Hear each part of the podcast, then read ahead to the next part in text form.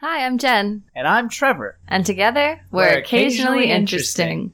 The podcast where a couple travels the world interviewing the most interesting people they meet along the way. Sometimes it will be sweet, Often entertaining, rarely conservative. frequently informative, occasionally, Occasionally interesting.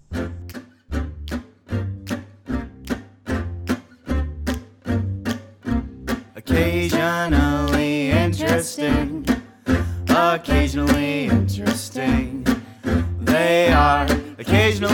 interesting. We have a series of regular questions that we ask all of our guests. Mm-hmm. Um, what is the most unrealistic thing you believe in? The most unrealistic thing that I believe in is that pineapple belongs on pizza. Amazing. I like that. Especially if there's some ham next to it.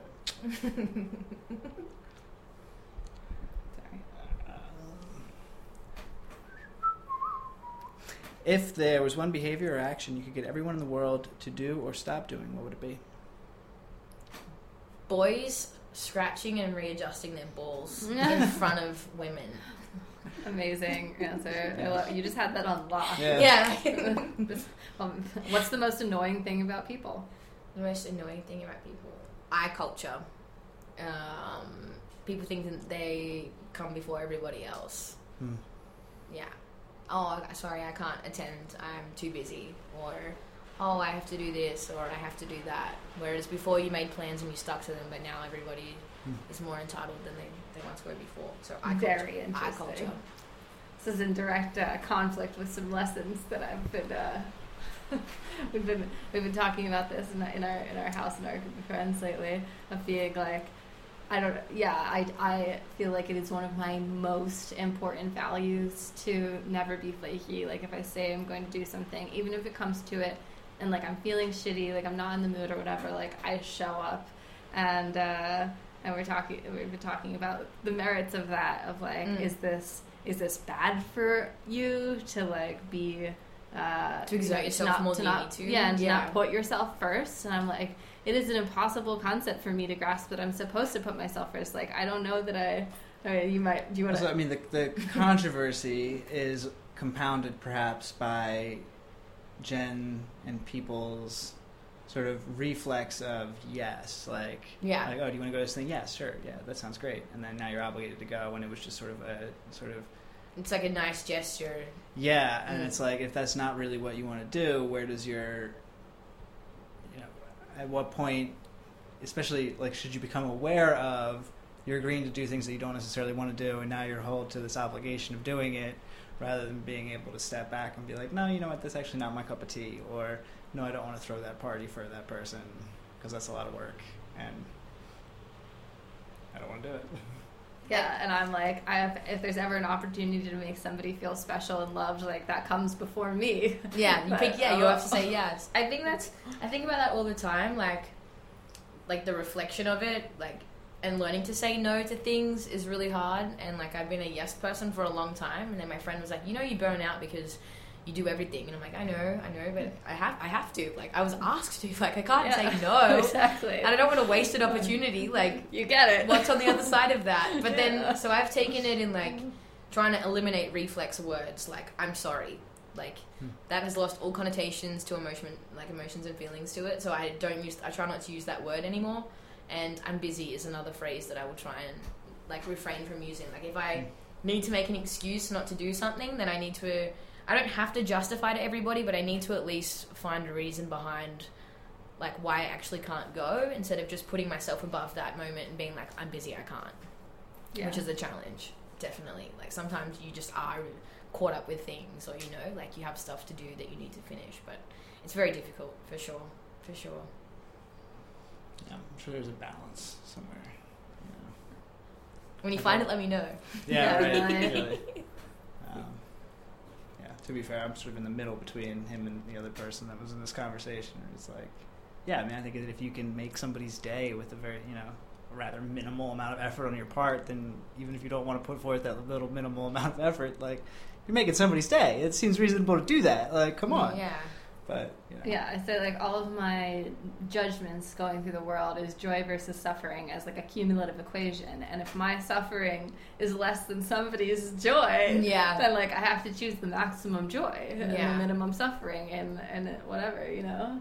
Yeah, Uh, that makes sense. Like you can sacrifice like an hour of your time for you know this thing, like whatever it is that you need to that you need to do, and I totally get that for sure. And my, what goes through my brain is like, oh, this is just temporary. It's, I'm only going to be here for like two hours. Like it doesn't matter what it is. Right. And, I've got, and like, I'm also another- like, how can I try to make the most out of this? Like even if I'm not even if I'm not feeling well or this isn't my kind of crowd or whatever, like what can I do to make this interesting and try to look at it as a game. Yeah, like what can you get from it? Like Yeah. flip it around. Definitely. Yeah. But well, we watched um, a, a, like a TED talk on that the it's scientifically proven that people like us are much more likely to get cancer and like all of these other things. Like if you don't put yourself first, or if you if you suppress whatever, you would could. You, So it's it's Gabor Mate. He's talking about repression, and it's a fantastic video. You should watch it, um, everybody. Uh, but he's saying that we sort of like instinctually learn to repress things as childhood in childhood. Like, so say if you had like an alcoholic, abusive parent, you quickly learn that saying no or getting angry or exhibiting pretty normal human behaviors, especially for a child getting angry, it's like you know you developing boundaries Mm. and you quickly learn that this is not something that's going to be tolerated and you repress that portion of yourself and this comes out in later in life in sort of behavioral patterns Mm. that wind up taking you away from your most authentic version of yourself. That's just one example. There's very like you know there's a whole slew of ways this happens even if it's that's a pretty extreme example but even just like you know far more subtle ways this occurs. Um, and then people who tend to have these tendencies later in life there's a strong correlation to developing like things like autoimmune diseases and cancer and all these really terrible outcomes and what Gabor Mate would say if I'm quoting him right would be that this is all because you're repressing who you truly are All comes back to childhood trauma. These things just keep circulating. That yeah, you need to fix your inner inner self to become your best self. Yeah. So you might say that Jen's, you know, knee-jerk reaction and why she's now made like you know four people's weddings from scratch, you know, is, is her knee-jerk reaction to be a people pleaser, which may have happened maybe not from something traumatic, but just a lesson learned in childhood that yeah, makes people you love not- me if I if I please them. That's, it's a very clear equation. yeah. I get to go to the wedding, right? If I if I run it all, then yeah, for sure. But it's a great video. I totally recommend watching it because he does back a lot of these things up. They kind of sound wishy-washy, maybe, or not maybe substantiated, but he does sort of run through some some more uh, quantifiable uh, explanations for these things that are pretty cool. But uh, what is something that is really popular now, but in five years everyone will look back on and be embarrassed by?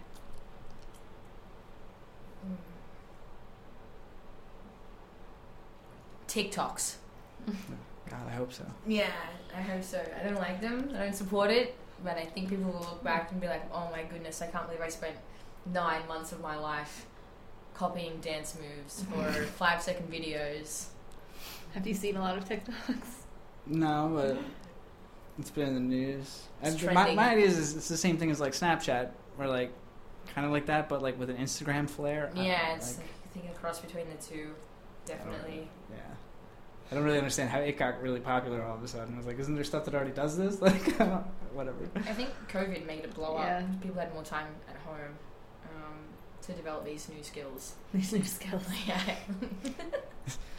I was really surprised, like, uh, seeing how much of an Instagram culture there is with people traveling, especially sort of shorter term travelers, where it's just like you're not even taking the time to appreciate where you are right now. Like you're you're literally just looking through your phone at the world around you. It's like Yeah, it's Oh my horrifying. We went to Bali like two years ago and saw all That's- of these things that were just Instagram tours, like Mhm. everywhere. It was just like three hour Instagram tour and like examples of the photos and uh, all of these little scenes set up around Bali with like whatever The sculptures and like pillows and shit. Yeah. and we were just like, what the fuck? This is crazy. And people, like, yeah, people were signing up for them. They were so popular to just uh, everywhere we went. It I was mean- just like the this huge group of people waiting to like pose with this thing and do their thing, and we were like, ugh, Yeah. yucky. I mean, Bali's doing well to market these tours at Instagram hotspots. but Yeah, we I don't judge Bali. I judge, Yeah. humans. judge humans. We get influencers on trips sometimes. They might be YouTube vloggers or they have a large social media presence and stuff like that, and we have to cater the trip like a little bit extra for them in like hmm. certain ways. But yeah, it's interesting to see like their perspective of, of that side of the the world and traveling and stuff like that. Like they depend on it, Hmm. all these hotspots and things like that, and then they people book tours because these people have been on these trips. Like you know, we had a um, Canadian Big Brother winner come on one of my trips, and then like you know, we had people who'd be like, oh, you know, I watched every season, and he was my favorite character, and this, this, this, and this, and you actually see like how these people, how these famous people have an impact on everyday influence regulars. things. Yeah, how they manage to influence the world. Esters have done it. yeah, they've done, they've done it. They've done it. But yeah, it's, it's yeah. TikTok is my answer for that one. uh, what is your favorite thing about yourself? My favorite thing about myself. Oh, it's a tough question. I haven't reflected enough during coronavirus to, to know what my favorite thing about myself is. Um, thing about myself is that I can adapt my personality for the for right situations and different people. So when I'm working, I know how to approach people in the older age brackets and younger age brackets, and can personify myself into certain situations, which I think I think is a skill, um, an interpersonal skill, I believe it's called. Um, so that's probably my favorite my favorite thing about myself, or that my eyes can change color um, depending on the weather. So they might go from green to grey or grey to green. Wow. Would be the other thing. Yeah. Very nice. Very Yeah, that's fancy. really cool. Um, for the first one, that's something we talk about on the podcast a lot. The term is code switching. Okay. Um, and yeah, there's a really great Invisibilia episode about it. It's a podcast that we really like. And I have said always like that it's Trevor is the person other than myself who I've met in the world who is best at code switching. And I think this is, we went to the same um, school. And I think this is because we were both such outsiders and really had to learn to like completely yeah adapt or die and but it's like but it, like maybe it comes from like a slightly traumatic place but it's so nice to have a partner to like go through in the world and be 100% sure that i can bring him to any group of people any situation ever and he's going to be able to like fit in and make people like him. It's just so, yeah it, it's, it is definitely um I mean, I met Trevor and I like Trevor, so. It's working nice.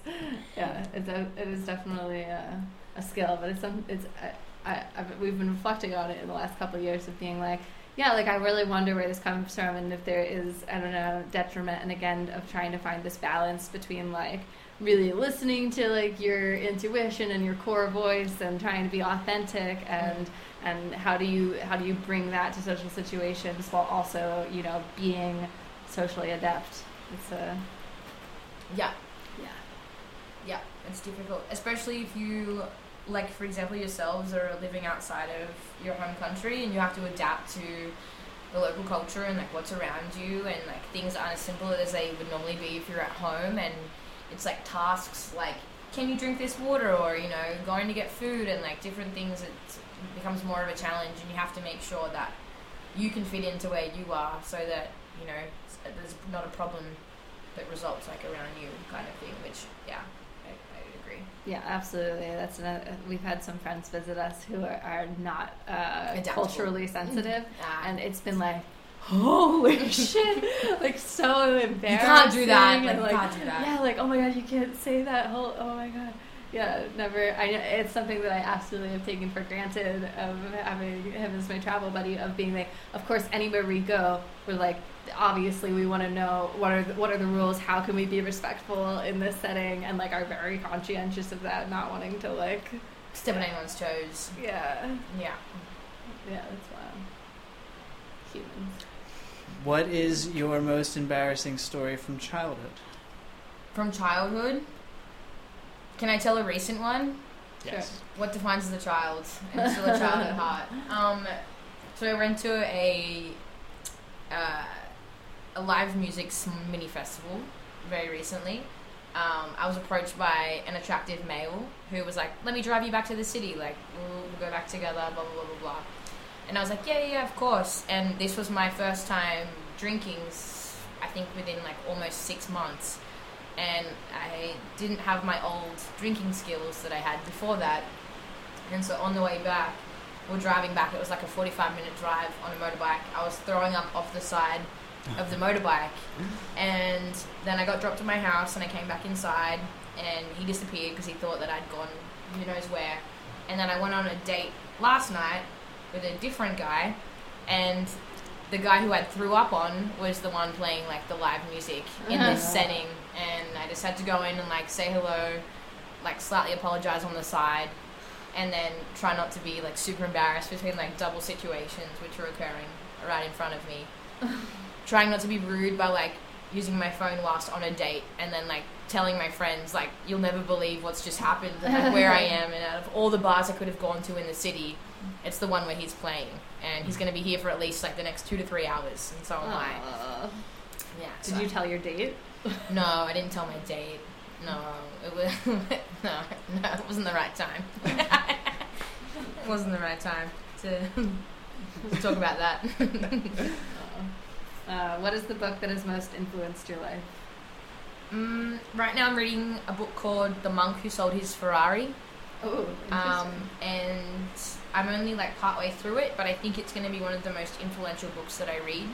Um, definitely, it's talking about your appreciation of life and looking after oneself first, and it examples like a person who worked very hard for a very long time, came into some medical issues, and then changed their life around afterwards. After that, and um, my friend, like my best friend, and she was my mentor at work as well. She said you need to read this book because there's certain traits that you have which I think you're going to to relate with in here, and you're going to learn like a lot more about yourself and the world. So I'm in, like I'm ready to read the rest of it and see what it is and how I change my mind. Um, But also *Sapiens* as well. Um, I think that's a very influential book to to kind of get an idea about someone else's perspective of how the world came about. That's not the one we're taught textbook education at school. Whilst reading *Sapiens*, I was like, I've been lied to my whole life about Yeah. everything. Like Uh, nothing makes sense anymore. So I think That's that's, pretty it too. compelling. Yeah. well, that's exciting. I'm happy you found an exciting book. That's, yeah, just can't wait to read it. uh, what life practices do you do to keep yourself sane and balanced? Um, I like swimming. Swimming. I love swimming. Yeah, swimming is something that makes me feel like back to myself, like literally cleansing. Um, I grew up by the ocean, so like if things were like shit or stressful or whatever, you could just go down to the beach and go for a swim. And that was kind of like my safe space, my happy place. Um, so on trips, I find it very difficult because I can't just go to the beach for a swim when I'm stressed. Um, we have swimming pools at the hotel. It's not quite the same thing. If you're in a stressful work situation and everyone's driving you crazy, and you go down to the pool and they're all there drinking like cocktails and having a great time, and you're just like, fuck all of you, seriously. Aw. You're in my happy place. But yeah, swimming is something that, that I do that makes me, yeah, feel good again. What is the most environmentally friendly thing you do, and the main environmentally friendly thing you want others to do? Um, my biggest one is drinking water. It's a very controversial one um, as well, having safe drinking water um, and trying to do it without single-use plastic a lot of the time. So I'll try and use. I have a stainless bottle which I use all the time, um, but going into new environments, it's quite difficult sometimes um, to do things like that. For example, here I have like one big water canister which is made of single-use plastic, but I try and reuse it each time that it's refilled before doing my own ones.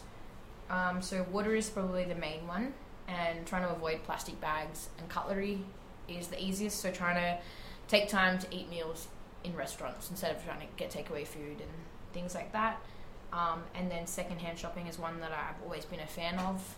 Um, upcycling, whether you buy, swap, sell, or you exchange clothes with your friends and different things like that. I think that's a good one. I think that's an easy one for people to to adapt into their livelihood, especially as minimalism is also becoming a trend. Um, it's quite easy to rotate your wardrobe between yours and your friends, especially if you have the same style as your friends. Then you can just be like, okay, well, you can have this top for six months, and I'll take your jeans for six months, and then we'll swap again and different things like that. I think they're easy ways for people to make those small changes um, because we do work with the exploited people in textiles over here in Asia. Uh, we know a lot about fast fashion and about how many people die all the time and the ridiculous numbers. Um, you know, for larger brands to have these very cheap clothes that you wear once or twice and then dispose of, kind of thing. So Hmm. that's probably my main focus behind those those reasons. Our final question: Why do people do small talk?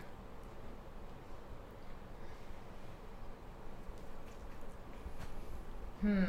You know when you meet those people who who don't approach small talk and you kind of recognize them straight away first, they avoid those standard questions of Hi, what is your name? What do you like doing? What do you do for work? Those kinds of things. We make a lot of small talk um, at work and we're conscious of it. We know we're doing it all the time. And it can be something to bridge between like I'm going to find your common interest with my common interest and then we can talk about something else. Or also I think people don't have or aren't confident enough to express themselves that they find small talk is the easiest way to avoid doing that. So instead of telling your like wildest dreams and greatest passions the first time you meet somebody the easiest thing to do is be like so what do you do for work I love that you go to a positive one because we've asked this question to every guest, and like hundred percent of the time, people are like, "Well, what? You're just supposed to start being like, you know what? I had sex last night, and blah blah blah, or whatever." Trying to go to really salacious or raunchy or whatever negative things. They're like, "Want to hear about my childhood trauma?" I think you're the first person ever to be like, "What are your wildest dreams?" yeah what are your wildest dreams and passions Only because I would do it at work, though. I think so. If I wasn't working in tourism, I think my answer would be different. But we're conscious of the questions that we ask you always to to see if you're enjoying the trip and what you like doing. And you know, little Johnny might love theatre, and if he says that, then you're like, okay, well, in Vietnam, you can go to the water puppet show, you can go to these cultural shows, you can go to these different things, and it's like always in the back of your mind to please that person. So. We need to try and find out things about your personality that are going to enhance your experience. So that's where my my mindset comes from, which has been a, that's where the 45 combat days of of training comes from is to pick up on all these little details the whole time. So yeah, that's my that's that one. Do you feel like being a tour guide has like changed your dating style? Like, do, do you date differently with all this training? yeah, so a few people in the team like were in long term relationships, um, and they still are, or some people would leave because it would put too much strain on their relationships. When I was training, two of the boys that I trained with, um, one had recently broken up with his partner, and then I think had just gotten back together, so they were trying to build trust and do all those relationship things again. And she didn't quite understand the demand of what his training process was. Like we were out, you know, up at six a.m. or five a.m. doing activities, and we were cramming two or three days worth of stuff into one day when we were just in the city for one day, and we had to do a, a lot of tasks.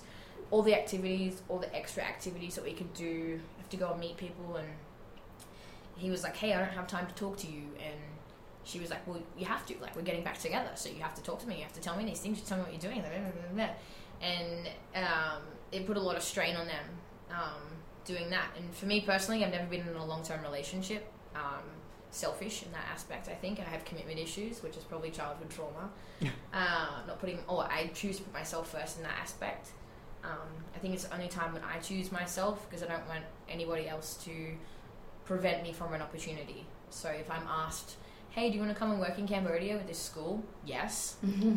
I don't want to have to think about anyone else's feelings. So that, that's one. But since working in the tours, like in on the tours and stuff, I think I am changing, and I think that I want a relationship because I want security and stability because my life is in shambles all the time and there, I want one piece of like stability that's there behind me, but then I just think like it's not going to work um, at the moment. So yeah, recently like trying to date, I'm just like, no, you're really boring. Like you don't do any of the same things that I do. Your interests are completely different, and I think it's more difficult now. Like there's, it's such a weird situation of where you are. It's like, you know, you can't be here long term. So is long term really going to work out for the two of you? And you can never come and live in my country because of where you're from. You don't have passport. Like you don't, your passport's not strong enough, and different things like that. So right now it's just kind of like, eh, dating doesn't exist um, in my world until my mum asks me, "Have you met anybody yet that you want to introduce me to?"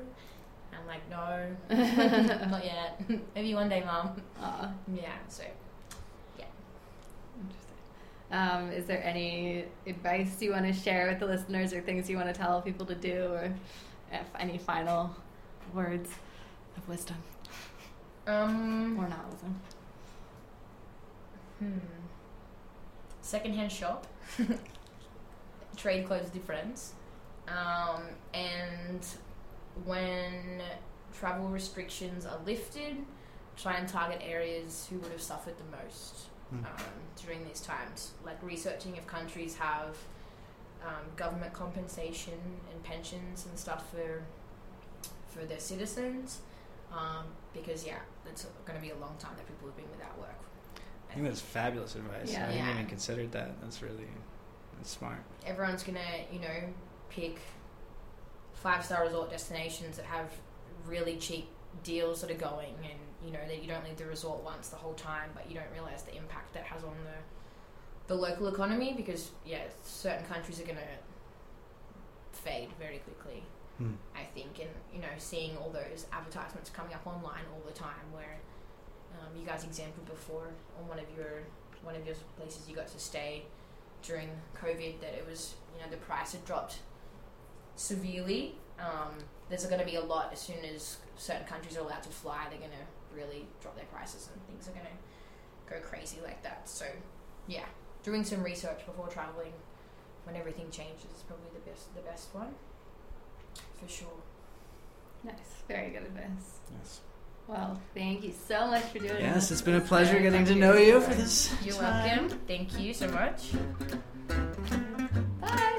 Bye. Thank you. I feel like we can get into this. yeah.